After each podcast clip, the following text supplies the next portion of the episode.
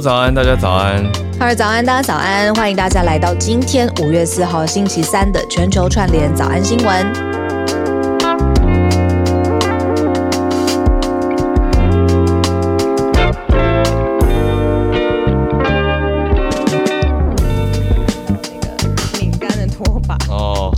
这么细，对，讲很细。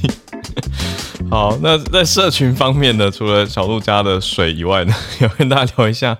昨天我昨天的消息是很多哎，我昨天后来是跟朋友聊天的时候才意外知道，真的算意外哦。就我昨天没有没有紧追到这个消息，就台湾缩短从境外回台湾隔离的天数了。哦，缩到几天？七天。本来是十加七嘛，嗯，好一阵子都维持十加七，现在就是七加七了。哦，七加七，七天要在旅馆里面，防疫旅馆，然后防疫旅馆，或者是如果有自己有办法一间的话就可以。哦，一间单独一间也可以，对，单独一间也可以在家吗？前之前就是啦，十十加七的时候。哦，对我我我懂，因为最近这这一阵子的变化，会觉得好像很多规定都在变化，就一下改的是改的是密切接触者确诊者，然后一下改的是境外移入的一些细节等等，所以我自己会觉得我有点快要跟不上。但是这个新的是因为很多人在想的是哇，从国外回来要隔离很久，或者是自己出国再回来要隔离很久。会犹豫比较久，那现在从十加七变成七加七了，缩短了。希望可以再缩短三天，自己说了没有啊？最大的希望应该是说，就是大家都平安，然后这件事情赶快过去。但如果还没有办法一步到位的话，我觉得如果四天不知道有没有效，哎，自己在那边狂许愿。我知道啊，我哎，我心里的也在想的是这个数字，哎，就是三天或四天，可是后面可能还要加几天。快筛吧，对，还有做健康管理。那当然，这个数字是有专家讨论出来的啦，一定有他们的考量。呃，是说从五月九号的零点零分半夜五月九号开始，所以入境居检天数缩短为七加七，也就是前面一开始要有等于你落地的时候还有七天满到期的时候两次的 PCR。然后两次的 PCR，嗯，然后后面的七天是自主健康管理。你跟你朋友在讨论这个天数嘛？我跟我朋友女生朋友在讨论说，因为疫情的关系，有很多呃伴侣或者是夫妻，他们可能没有办法像之前那么长的见面。如果他们是分居两地或者是跨国异国恋。恋情的话，然后我有一个女生朋友就很斩钉截铁的说，如果是真爱的话呢，就是不论是怎么样隔离防疫，他们一定会见到彼此。那另外一个就比较睿智年长的姐姐，然后她就说，小孩子乖，有很多事情不是就是你知道，就是靠真爱 这两个字就可以解决的，对，会有很多现实的状况。然后所以她也是，因为她也是其中一对嘛，所以她。他，但是他很淡定，他觉得他跟他先生的状况没有因为这样受到很大的影响。但因为他们结婚时间很长很长，这样子。天哪！想当年我二十岁的时候也讲过，说 只要有爱跟信心，什么都可以解决。我是曾经说过这句话的人类，但是那个人类还 还在你身身心里吗？可能吧，只是部分不一定一直在，不一定一直在。就有时候会觉得。有时候觉得面对现实要做一些调整跟隐隐，但有时候又会信心满满，大概就是 这样子的状态。这样很好哎，那个有爱跟有信心还有很努力那个人，就是我觉得。他已经完全离开我了，有这么夸张？已经完全全完完全全的离开我了。大家听到了吗？好，我我觉得好，我们再一起来努力，帮小鹿注意一下，有没有什么？不是。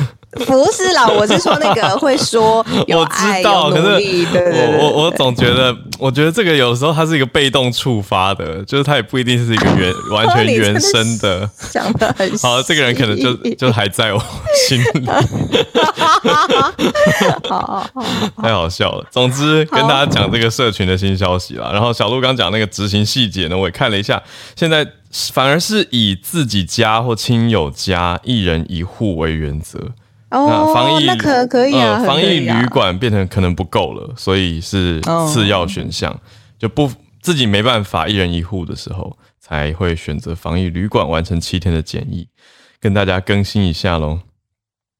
好，但是呢，我看我的些身边有些朋友，他们的另一半又回到刚刚题目了，他的另一半是外国人。嗯，那可是呢，他人也许不是在，就是他他的人所在的国家可能还不是不是登记结婚，他们可能是配偶，比如说也不是配偶，这是伴侣权的，用伴侣登记的方式，比如说法国就有这样子的法规。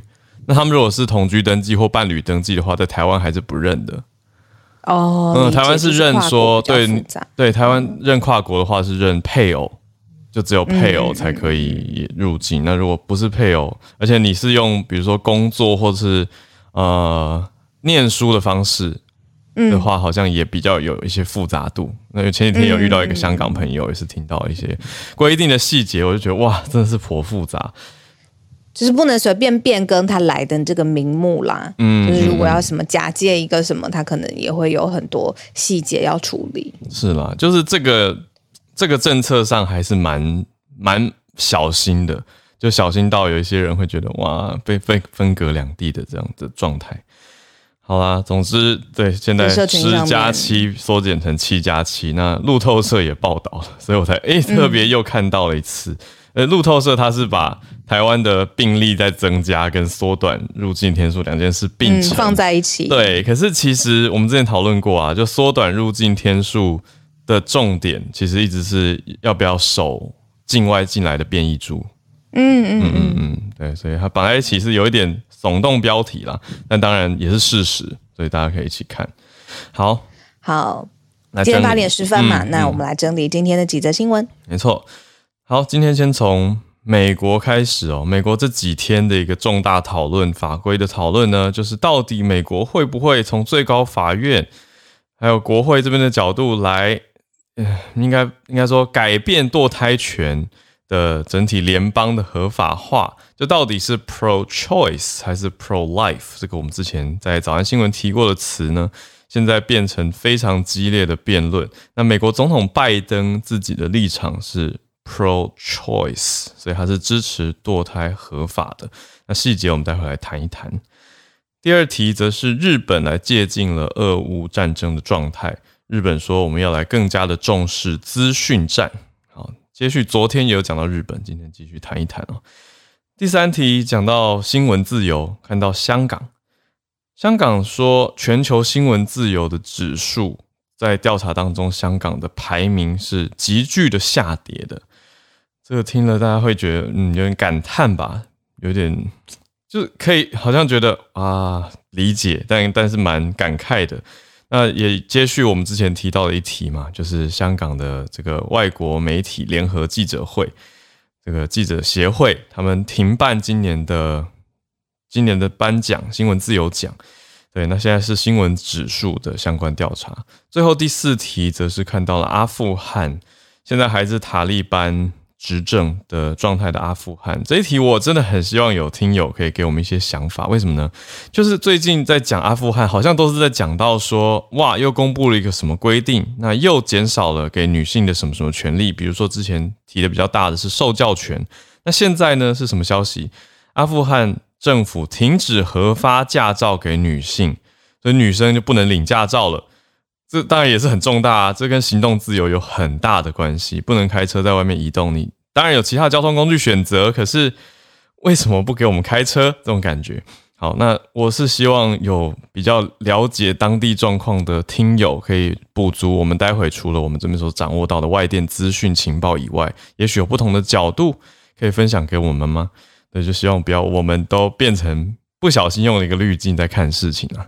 好，那这是全球串联很珍贵的价值，所以希望大家身边有相关研究阿富汗专家的话，或者是伊斯兰，当然阿富汗不能直接跟伊斯兰画上等号，我要强调这件事情。对，所以特别是阿富汗专家或者是塔利班的专家，可以来跟我们提供分享。所以你也可以 Q 一下这样的专家来跟我们聊聊。Right，谢谢大家。那我们就从第一题开始哦。美国总统拜登是支持堕胎合法化，可他的背景就是这几天吵得沸沸扬扬的。我们来跟大家聊一聊吧。因为现在传出来的是说，美国最高法院有可能要推翻堕胎合法。嗯，我们帮大家补充一下过去的这个知识。如果把时间倒回在一九七三年那个时候呢，美国的最高法院里面最高法官呢，他们七比二的票数做出了一个跨时代的裁决。那我们常常会在呃法律的词汇，或者是之前呃大家听友上来分享的时候，会提到这个 Roe 对 versus Wade，就是那当时呢。Roe v. Wade，对，当时呢有一位叫做 Jane Roe，她后来名字改掉了啦，就是她未婚怀孕，嗯，然后呢，但是她没有办法在德州合法的堕胎，那整件事情呢就一直打打打打打官司，打到了最高法院，当时呢最高法院就裁定，就说他这个裁定的核心是说德州法律违反侵犯了女性的隐私权，而且呢这个隐私权的过度呃解释。之后呢，违反了就是美国宪法第十四号修正案的正当法律程序。那所以最后，呃，反正最后的结果七比二的票数，最后是美国女性在我们知道怀孕的时候有三阶段嘛，trimester 第一阶段内的。堕胎的权利是受到法律的保护的，而且是在全国范围受到保护。但是呢，现在就是说，呃，好像有一个大法官的意见草稿被发现，就是说现在要推翻这个一九七三年完成的裁决。那我们知道，在美国其实有很多呃。大的分裂的议题，其中种族是一个。那堕胎的，刚刚浩然说的 pro life 还是 pro choice，也是其中一个。呃，可能都会有很多正反意见或支持的，呃，很很鲜明的这个立场在对决。那倒是美国总统拜登，他就说他其实是想要支持，呃，而且希望大力的支持呃女性她自己有选择权，他不希望一九七三年的这个裁决被推翻。没错，所以讲到这个 Roe v. Wade，它中文。中文我觉得有点小拗口了，那叫罗素韦德，就是诉讼的诉。总之就是一位 Roe 他在告 Wade，简单说就两个人打官司，这样比较好理解。所以在英文就是 Roe v Wade。那延续到现在，反而我觉得这几天火上加油的就是这个大法官撰写的意见草稿。那《纽约时报》。就在分析说，诶，为什么会外泄呢？因为这个草稿外泄之后，就凸显出了最高法院内部的混乱嘛。那很多人对于最高法院也会开始对他们的信任会打点折扣，就觉得说，哇，内部怎么会这么混乱呢？那这个意见草稿其实不是最终的决定，可是这个想法跟过程已经被公开公开来以后，大家看了就会觉得说，诶，你们最高最高法院大法官九位。这位九位大法官不是应该要很有超然性吗？那如果看出了这些大法官他们的意见偏向，就会让大家觉得对信任有一点点影响到。所以呈现出来的还是说，在辩论的是这五十年，哎，不到五十年哦，一九七三到现在也算三十年左右，好，二十九年，这个快要在大概半个世纪左右，宪法保障的权利。那可是现在最高法院变成好像华府的政治对立或立场对立的互相攻讦的一个地方，所以大家看了会觉得，嗯，怎么会这样子呢？嗯，所以最近大家也都在热烈的辩论这件事情啊。嗯嗯，因为反堕胎的团体其实过去一直都是想要推翻这个判决，那努力也是一直。就是给，比如说，呃，立法或者是现在的这个修正压力，那就是这些团体他们的努力，其实是一直这几十年来都一直没有停的。嗯，那现在等于是连拜登他都亲自表态了嘛，但是他表态按照程序，他也只是意见的一部分嘛。嗯，那最后还是要看真的最后会不会真的是推翻，然后或者是现在继呃现任的这位大法官九位的大法官他们怎么决议。对，抱歉，我发现我刚数学算错了。好，我数学真是 对不起，还没醒。好，那对这个法律已经快要五十年，所以才是半世纪啊，我不知道在算什么。好，不好意思。那所以接下来会变成什么样呢？所以拜登虽然表达了他的想法，可是接下来拜登谈话里面有一个重点嘛。前一阵子几个月前，早安新闻也有提到，是德州当时是限制了。堕胎法案，我们那个时候 Charlotte 也有特别上来跟大家谈这一题，就讲德州的心跳法案嘛。那在德州心跳法案之后，等于是限缩了德州的这个堕胎权。那拜登当时是有指示性别政策委员会跟白宫的法律顾问办公室，要准备来应应最高法院可能会有一些回应跟结果。结果现在公布这个草稿以后，大家就更紧张了，会觉得说：哇，难道你要从最高法院去改掉全国的规定吗？那会怎么样呢？就是会变成之后啊，这个决定权会落在各级政府机关的民选官员，也就是州长这边会占比较大。那每个州的执法，应该说每个州的应该立法单位会变成比较大的重点。那选民等于会在十一月的时候做出选择，因为大家要记得，美国十一月的时候是其中选举，所以现在其中选举前也特别敏感。那在集中选举半年前爆出这个事情，现在很多人都在看，他们也默默在觉得说，哇，我想要投的这个人他是 pro life 还是 pro choice 呢？嗯嗯嗯，那都会影响到他们的票。对呀，那就是我们帮大家整理的第一题。嗯嗯，那第二题呢，我自己。自己非常有兴趣，我们先呃看一下新闻发生什么事情，然后来跟浩尔聊聊。嗯，就是呢，日本，我们昨天才刚刚讲说，日本它跟俄国的态度到底是什么呢？昨天说在这个俄罗斯天然气的开采会持续的进行嘛。好，但是那官方的讯息是什么呢？日本的防卫大臣岸信夫，我们之前常常提到他哦，他其实就是日本最高的防卫的最高首领嘛。嗯，那他。接受了一个日本媒体的专访，而且也即将前往美国来再接受日本产经新闻的专访。那结果呢？他在谈论这乌俄战争的时候呢，他就提到一件事情，他就说，他认为乌克兰政府的资讯战是非常有成效的，而且呢，根据这样子的成效，而且加上乌俄战争他观察到的经验，日本呢接下来要计划修改他们自己的国安保障的战略。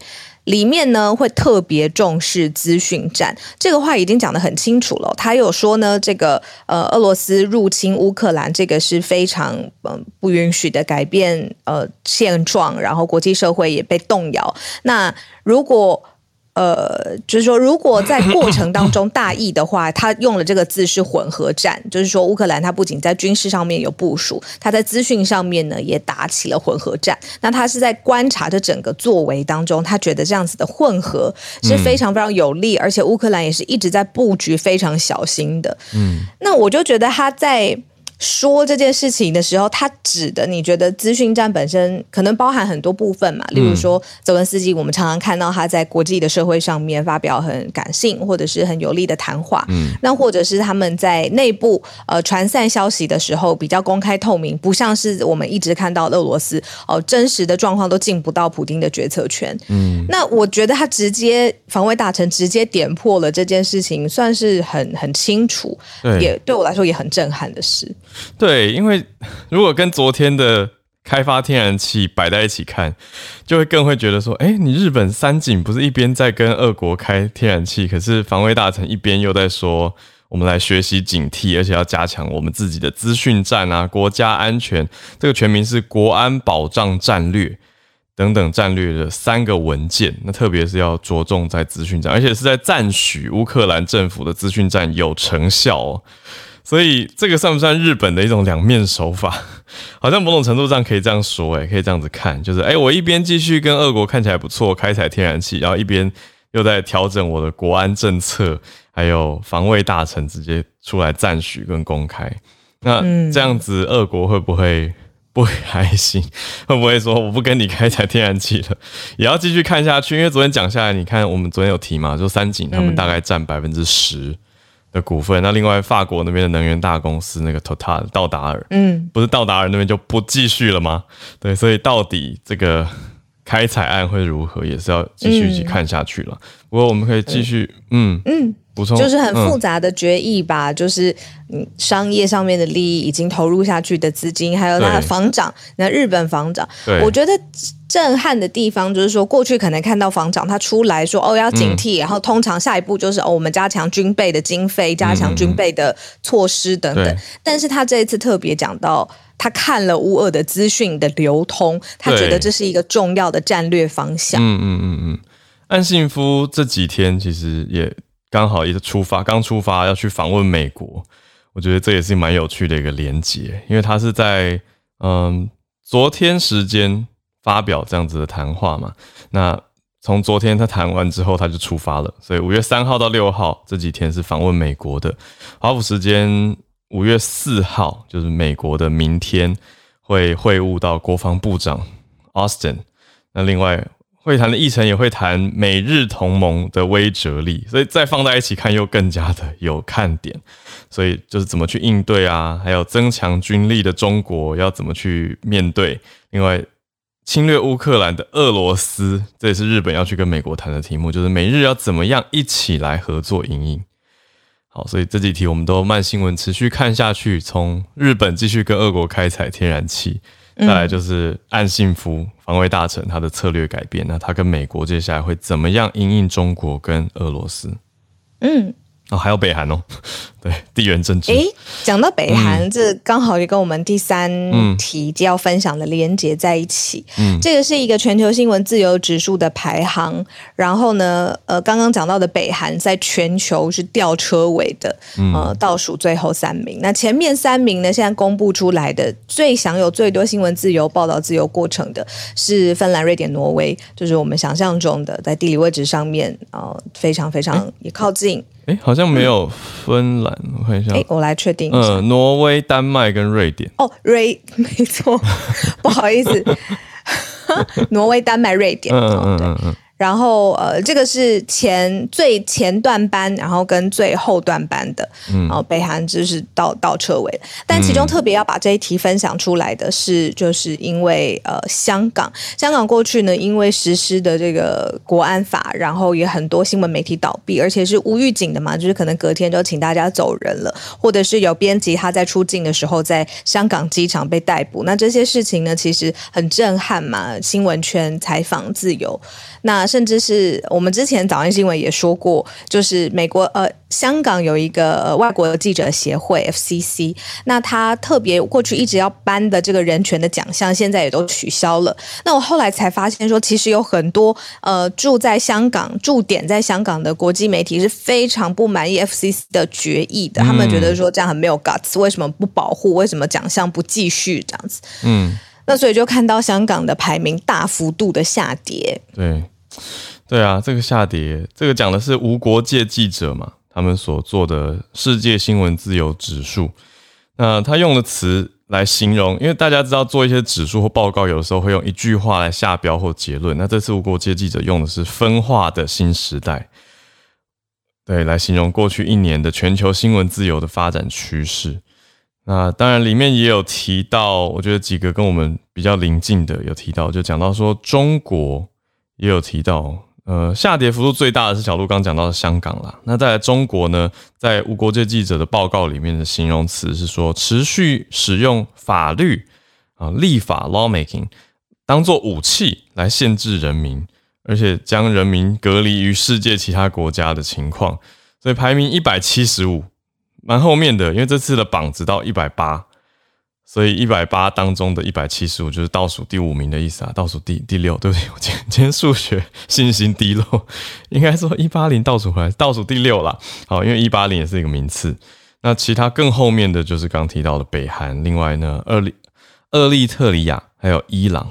厄利特里亚我好像是第一次讲到这个国家的名称。好，总之这是无国界记者他们的观点跟看法了。那。台湾在哪里呢？台湾在这个榜上，我们好像还是要再找一下，也不是在，不是在特别，不是在最前面。嗯，因为这个报道它不是特别为了台湾的观众或台湾的视角写的，它只是让大家知道一下这个上升下降的幅度最多，跟最前段班跟最后开倒车。嗯，可是关于新闻自由啊，我们昨天在工作群组也有跟浩尔聊到，就是有媒体连续出包这件事情。对，这当然跟新闻自由。完全没有关系，呃，就是一方面你捍卫新闻自由的同时，你新闻的工作的严谨的程度是没有办法这样子一直一直一直让它出错啦。嗯，对呀。我觉得小鹿可以跟大家补充一个耶，就是哎，这一题就是好，第一个是电视台底下的跑马文字，又这个这不算跑马，它已经这次是标题文字了，就把蔡总统名字写成蔡依依嘛，就 double E。我想说，为什么是 double e 这个问题？我我真的我一直在想，说是 in when 的拼音，然后输入法吗？打错吗？什么时候？可是我我没有想到的是你讲的这个点。嗯，其实，因为我已经离开电视台副控有一段时间了，但是如果依照我的记忆的话，其实现在所有的东西都超级你知道电子化，然后你都跟你的电脑、iPhone、iPad 全部连在一起。嗯，但是我印象所及的副控，他们自己还是一个自己独立的。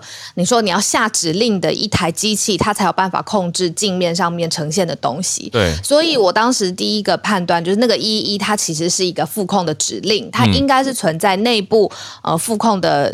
呃，他们自己的作业系统里面的，有的时候你要确认它的位置，或者是你要确认说，哦，这个 good to go 可以可以可以播出去，你会给他一个指令的文字。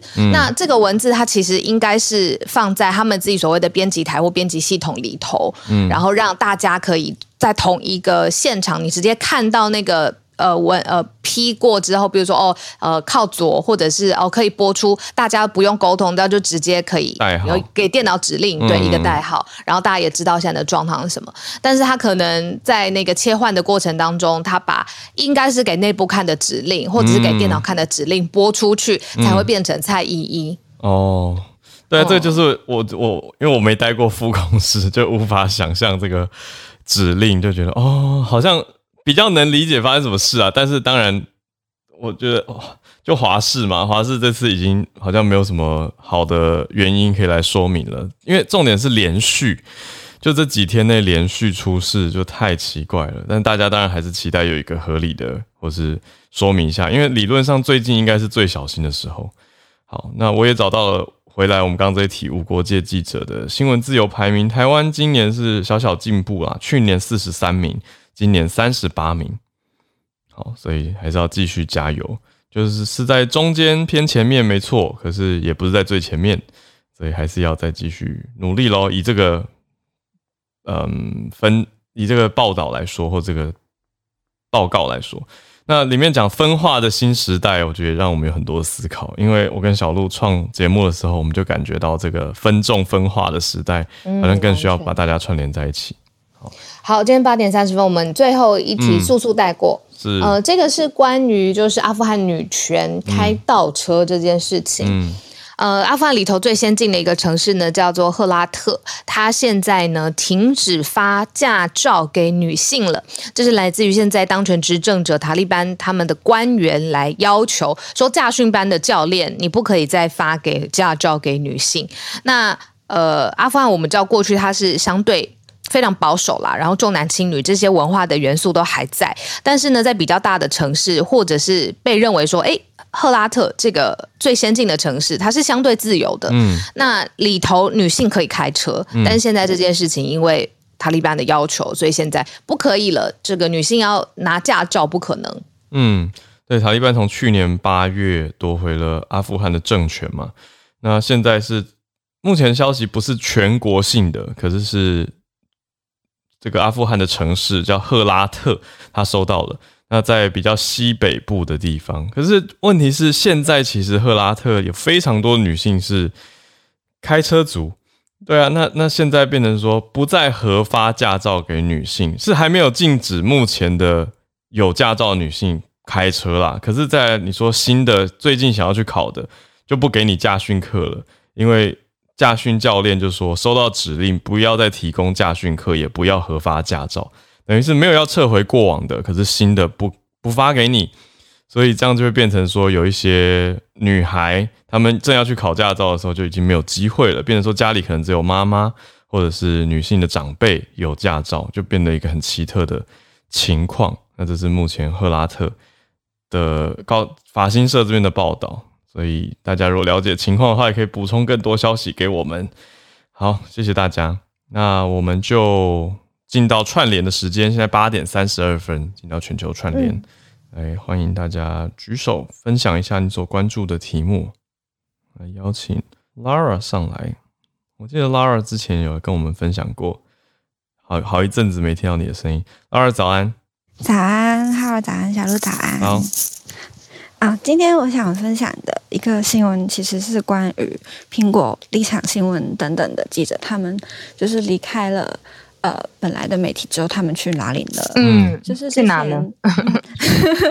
就是之前因为啊政治的呃因素，然后苹果立场还有很多其他，比比如说众新闻他们都倒下了嘛，嗯，然后有一些呃成员，比如说苹果本来负责果子啊或者只想旅游这个专栏的，嗯，呃记者他们就去另外办了自己的媒体，就叫做 Miu Miu 米子，然后也很快获得很多关注，有一些其他的。啊，不同版面的记者都去呃自己去做了其他的不同的频道，或者是在呃 IG 上面，或者是在 YouTube 上面就有自己频道这样。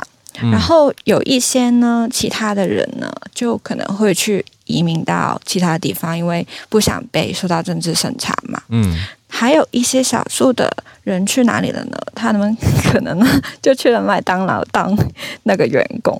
嗯啊，然后这篇报道呢，其实是一篇访问，然后就在访问两个之前记得呃在苹果当记者的人，他们就啊去了麦当劳当兼职。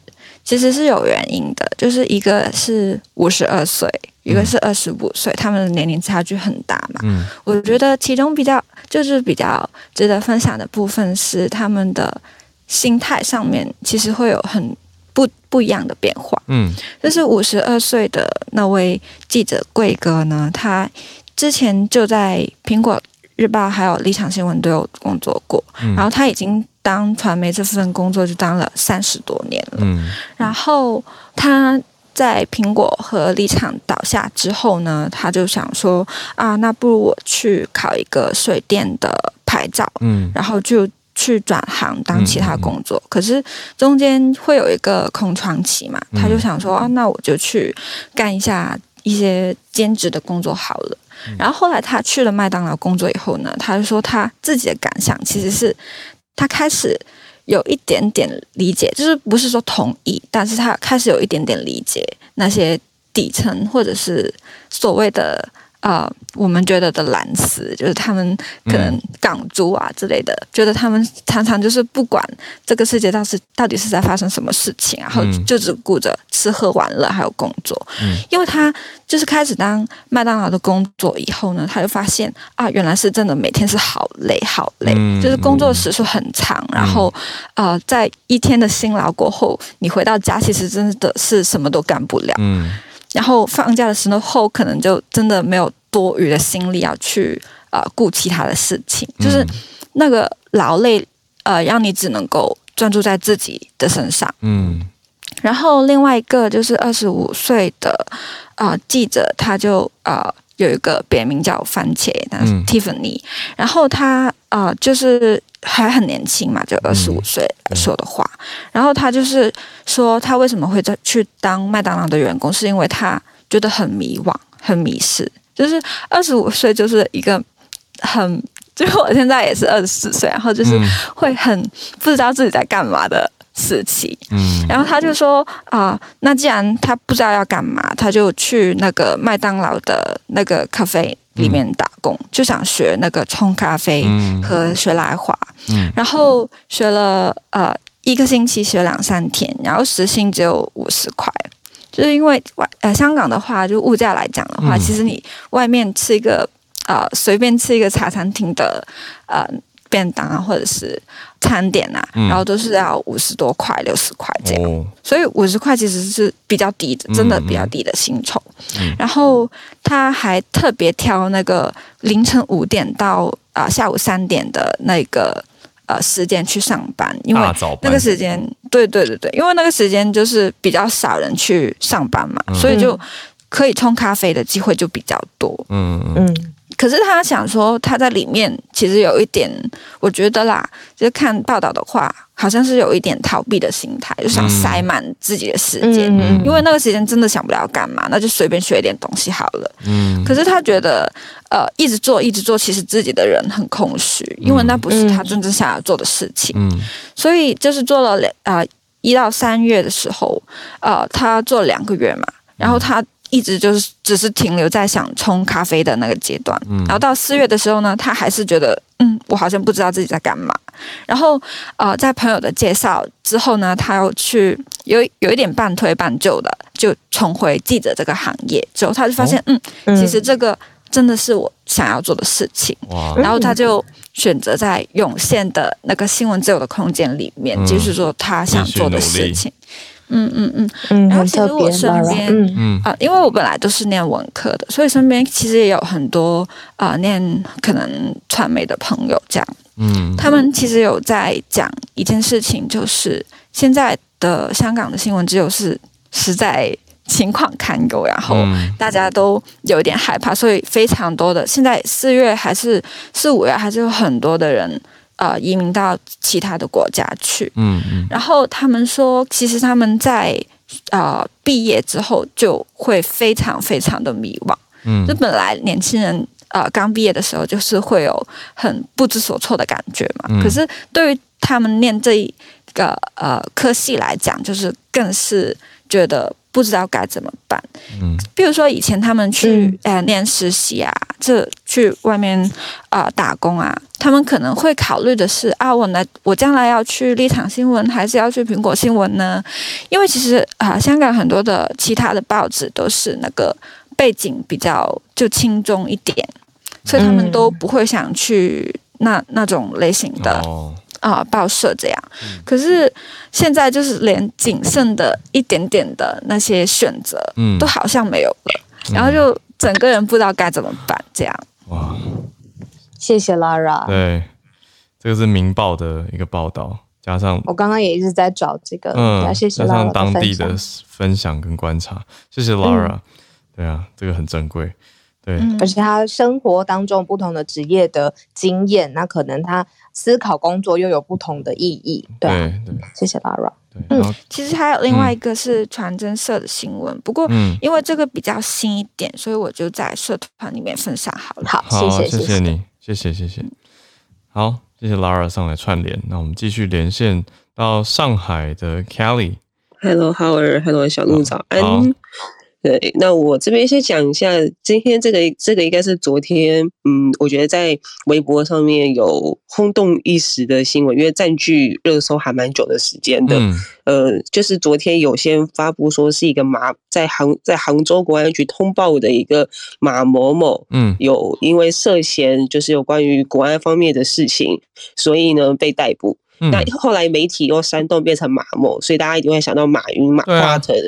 对，所以有一阵子我有看到阿里巴巴的股价也有跌，嗯，就是对，然后呢，后来其实真实的话，有人去向有关部门有了解到，这位马某某其实就是一个某科技有限公司的研发部经理，八五年的，那他一直以来就是会在网上接受一些反华敌对的势力的洗脑，然后等等，然后再渗透到就是就是渗透到就是。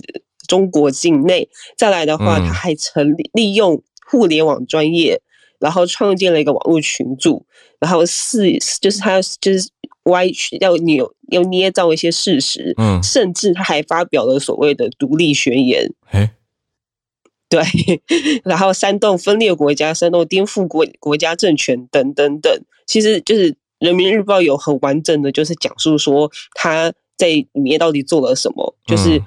呃，要么是对，就是煽煽动一些嗯，可能对中国不好的言论，还有就是所谓的想要分裂国家等等这些，还甚至还筹备要创立大陆临时国会，嗯，就是整个就整个就是跟就是反正就是一个违反了中国的一些国家的行为，所以因为这样，他的分裂是要分裂去哪里啊？对不起，因为我一直说他他是在一个网络上的世界。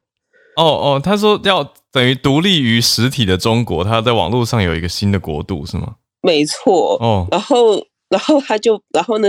因为，因为他没有没有，照理来说，以前的中国的新闻他会公布全名。嗯，就是可能假设举例，像哦一个人的全名，就是可能说谁谁谁犯了什么罪，因为以前的什么他们只要有杀人罪啊，那些都是都是直接公布全名。对我很少看到用这个像台湾个资法的做法。对，没错，所以这个真的是昨天大家都在猜马文我到底是谁，马化腾，还是还有人就随便就。就一些很很好笑，就是什么马赛克啊，什么网友 总是幽默，对，没错。然后后来其实就是一个一个某科技公司的一位研发经理。那目前目前是说他可能就会被判无限无限呃，就是就是那个无无期徒刑，就可能会面临无期徒刑。嗯，对，只是说这个新闻的确让昨天所有的人，我就好像昨天瞬间好像所有疫情的新闻好像都已经被冲淡，被这个 对被冲淡了，因为这个新闻的确还蛮大的，因为姓马的就一个两个大人物在中国是很有名的。嗯，对。而且你这个截图，我最惊讶的是里面阅读人数写一千一百一十五万已经阅读过《人民日报》这篇报道，超多。然后有两万人在下面留言，三十七万人按赞，然后有一万人转发在微博上，是很大的消息，很大的消息。对，因为我我觉得可能在中国，没应该很少人会会有这样子的事情嗯出来，而且我觉得应该在中国也还蛮少见。突然报了这个新闻，的确是还蛮轰动的，尤其是这个信又又在中国又很又很 有两个知名人物的话，就更轰动了。嗯嗯，对。然后讲一下上海疫情吧。上海疫情的话，最近数字其实一直都在往下降，嗯，但是还是没有解解解封控，哦，就是各个小区有比较松懈了，就是可能都所谓的可以点外卖，然后可以在小区里面行动，甚至有些可以出去就领出行证可以出去，嗯，可是还是可是就是在整个大上海来说，还没有一个完完整整的说什么时候可以。呃，解封什么时候地铁可以运行？嗯，然后现在的话是有些快递公司开始可以恢复物流了，可是恢复的还是比较局限一点点。嗯，因为现在其实北京的疫情还是。嗯，就是还是有嘛，嗯，所以甚至不止北京，还有各个中国其他城市都还是有。所以上海，而且哦，五月五一的时候我们发了物资，所以以物资的量来说，很多人都担忧是不是会再封一个月呢？这 对这个是目前还在，所以物资很多吗？呃，今我我收到的，我觉得适中，可是我有我有同事收到的是五一，好像连续三天都收到物资。就觉得有点不妙，哎，怎么会感觉一个月的量的感觉？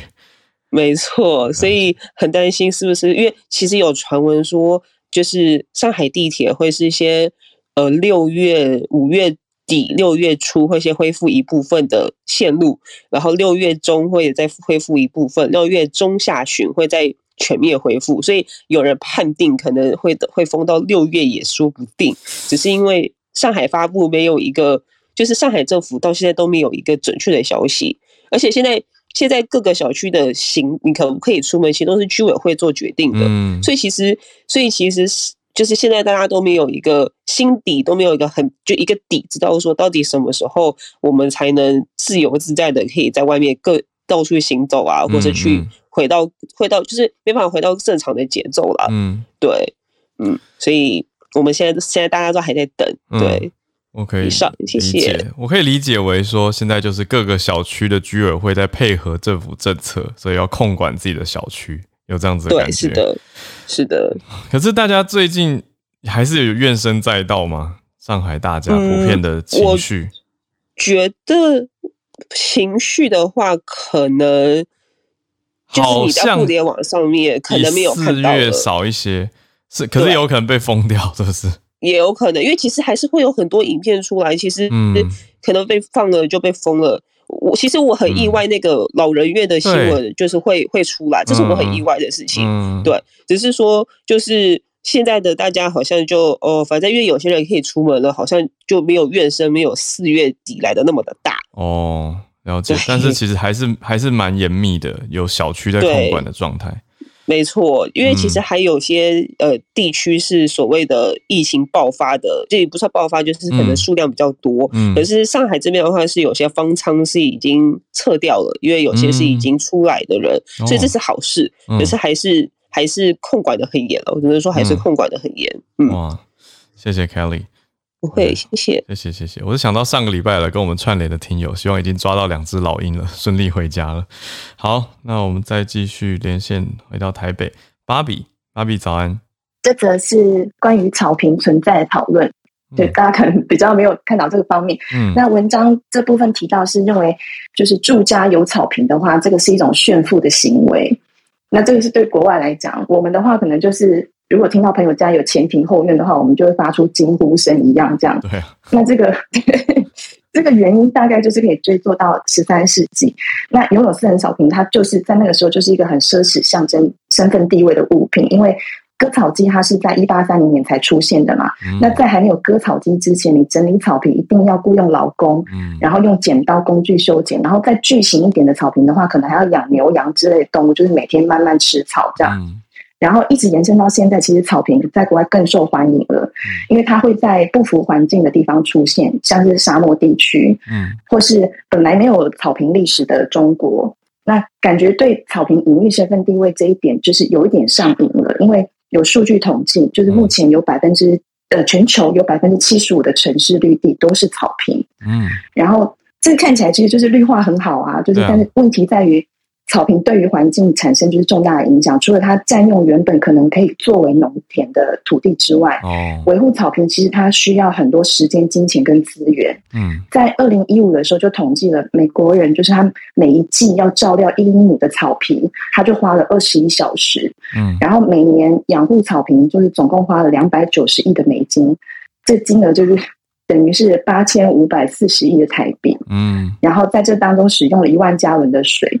然后在这个就是很多地区在面临缺水和干旱的时候，这是一个很严重的问题。嗯，然后另外就是还有就是呃，在自家草坪上面他们会喷洒就是呃杀虫剂、除草剂这一些的对野生动植物的危害，然后或者是这些药剂渗入土壤之后也会影响饮用水。嗯，然后现在就是石油涨价这么这么高的期间，他们每年以汽油为动力的割草机大概用掉了八亿加仑的汽油。嗯，然后就是。延伸到就是空气污染或噪音污染这样，那所以这文章的呃，就是在探讨当中有个回应是，他很讨厌没有实质贡献的草坪，哦，然后还认为 对，嗯，还认为拥有草坪是一种缺乏思想的象征，但是这个感觉算是一个文化革命啊，需要时间就是呃去进行这样，所以对草坪人的话题细节有兴趣的朋友可以搜寻 BBC 放在 Future 专栏的报道，嗯，以上跟大家分享，谢谢芭比，听完就觉得。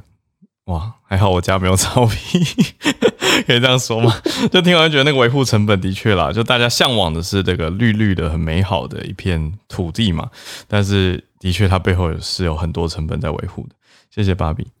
好，我们再来连线很久没听到你声音的 Doctor Moore，早安，Hello，Hi，Hi，我跟小茹，嗯。大家都知道，Clubhouse 上面有 Town Hall 这样的一个 service，那它通常都是 host 在 weekend。对，那现在当我们节目在进行的同时，Town Hall 也在进行当中，对，很特别。嗯，那当然啦，这一次他们有几个同样的，在 Town Hall 里面会谈到，就是 Clubhouse 本身这个服务的一些 update 啦，还有开放给一些 user 的 Q&A。嗯，那今天他把 Q&A 的 session 拿掉了，因为还在进行啦，我就抓到一些比较有趣的点。大家都知道，我们的 Screen App 就是这个 Clubhouse APP，它的 logo from time to time 会换人。对，那这次比较有意义的是，他们换了一男一女上来。那虽然是很轻松的话题，但其实背后的意义蛮不一样的。嗯，因为从乌克兰的战争之后，这 Ukraine c t r u b Life 有这么一个房，它已经开了超过将近呃，其实。Russian invasion 这件事情有多久，他们就开房多久了。那很多人从各个国家各地啊，就跟我们的房一样，其实大家都会上去做分享，嗯，包含他们在当地所看到乌克兰所受到的这些迫害啦，嗯，或者是当地甚至在乌克兰的民众也有上来，嗯，那当然还有 Russia 这边，在俄国也有很多的民众上来，其实上来致歉。上来流泪的也不少哇！那当然，这次这两位 logo 上被打出来的主角，嗯，啊，一个是 Pero K，然后一位是呃 Anna Oliza。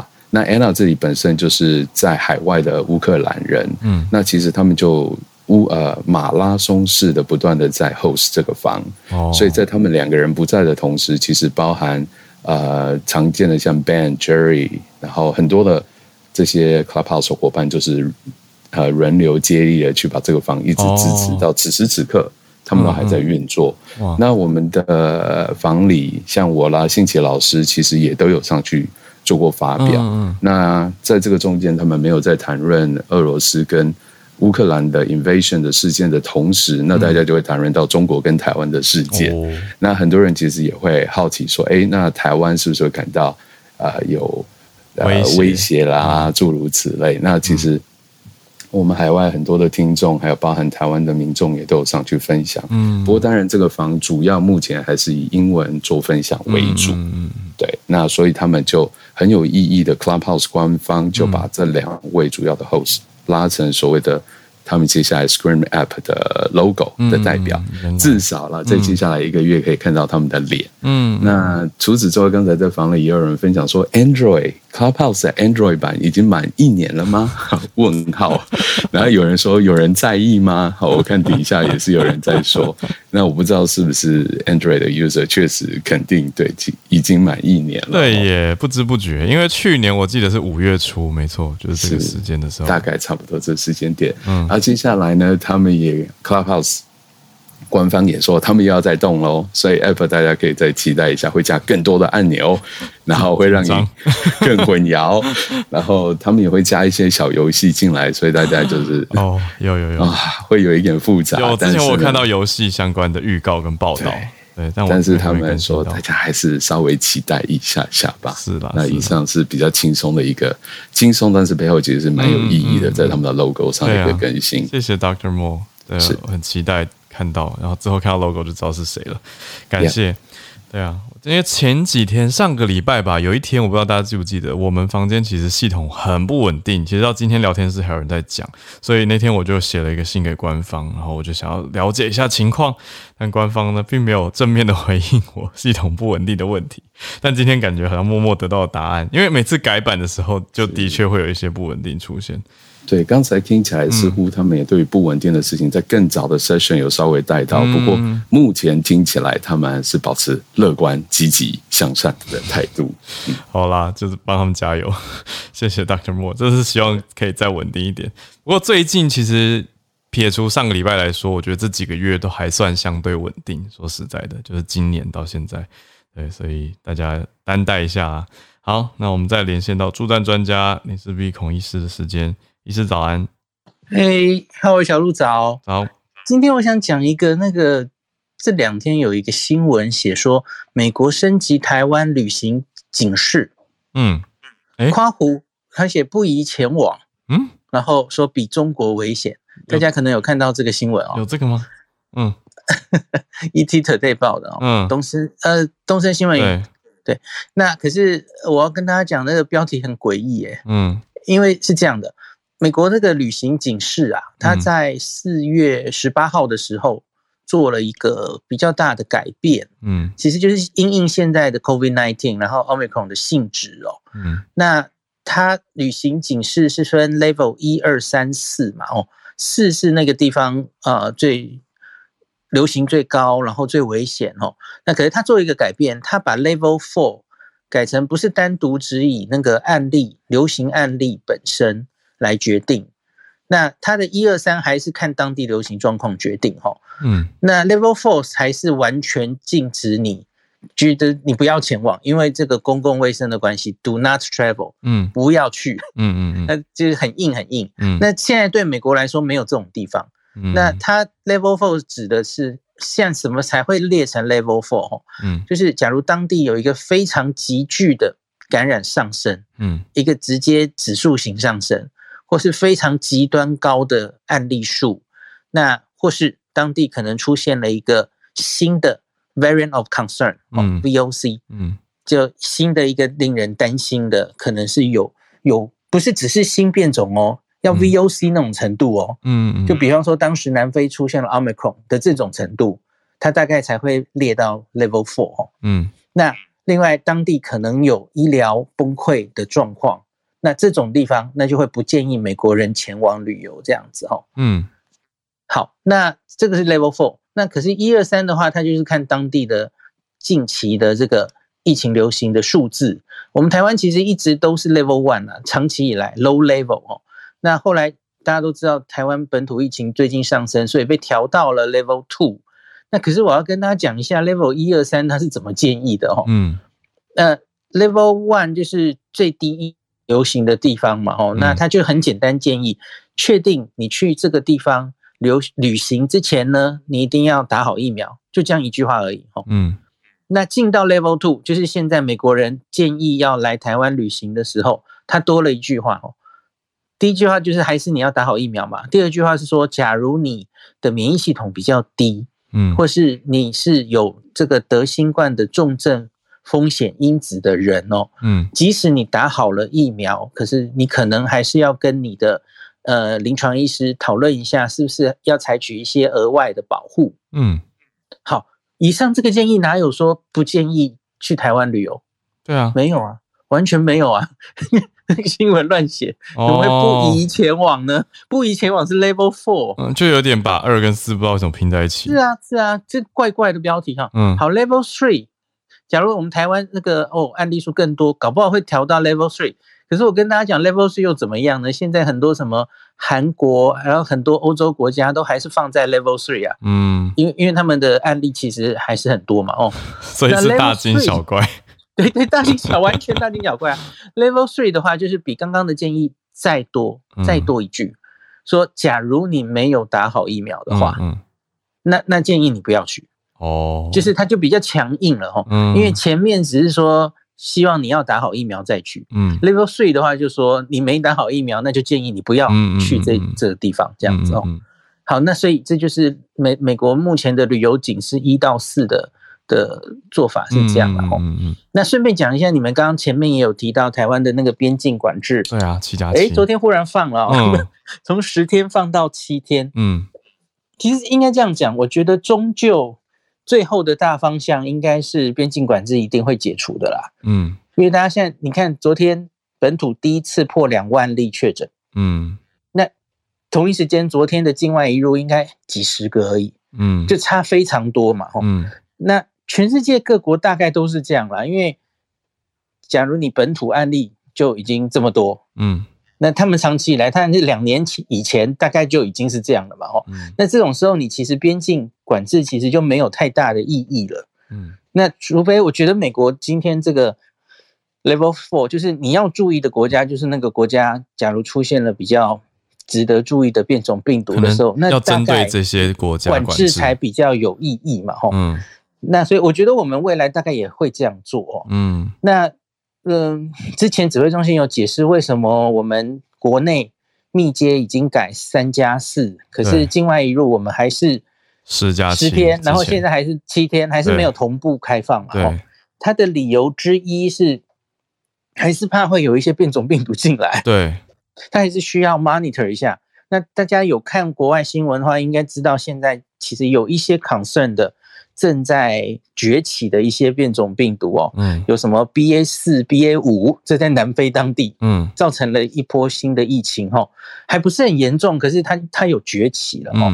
那还有就是纽约，我相信美国的朋友应该也有注意到哦，美国纽约也是又提高了这个警戒，它的案例又增加到大概一月的程度，虽然住院跟死亡还没有明显增加哈，嗯，那可是它出现了一个更流行。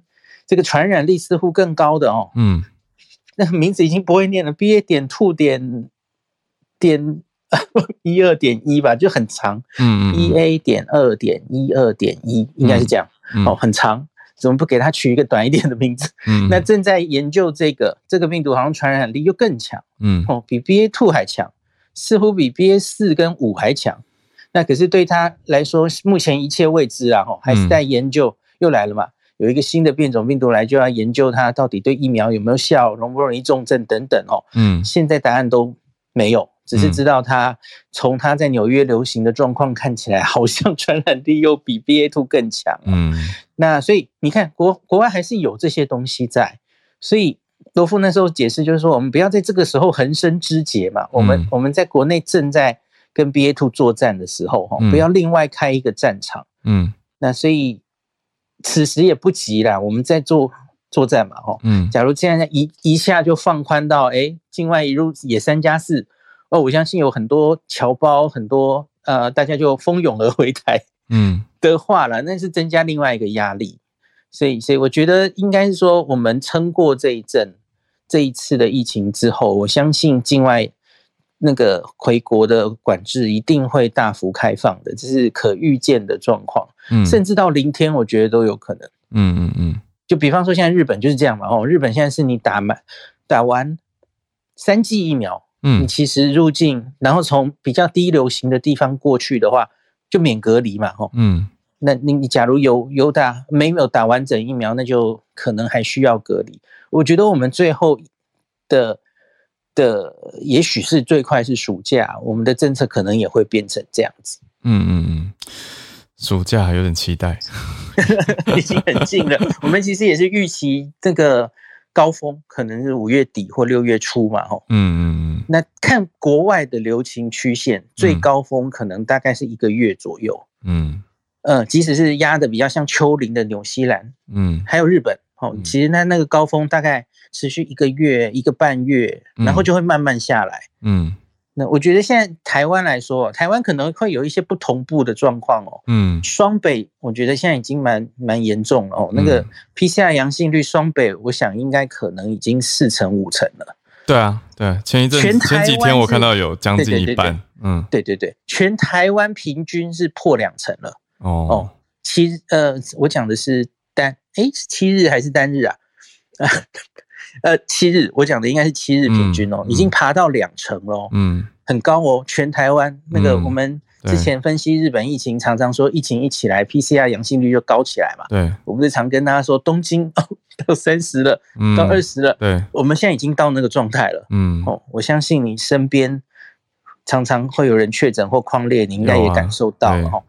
对，所以大家加油，就是现在最重要的就是轻重症的分流要。重要医疗量能不能崩溃？嗯，哦，我觉得前线的人都在努力这件事情。嗯，我也想要呼吁的是，大家可以改变一下对于确诊者的态度，还有确诊者自己的心理，也我觉得持平一点看待这件事情，因为很多人还是会有一种说啊，我是不是很不小心啊，或什么的，就是要一直辩解说我都有很遵守什么什么，但是我还是中了这样，我就觉得为什么要解释啊？因为病毒的传染力就是这么强。所以得到又不是你的错，就这这不是一个错啊，这就是自然发生的事情啊。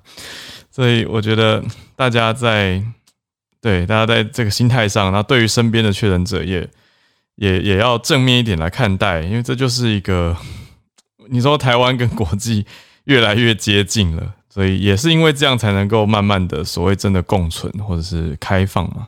对，那当然不一定每个人都真的想要接受这样子的现况，所以就会有不同的意见。可是我觉得，我们还是可以给身边确诊者一些心理的支持跟温暖，因为他们这个时候反而最需要，就是自己在有种关在家的感觉，那更会心里容易觉得孤单。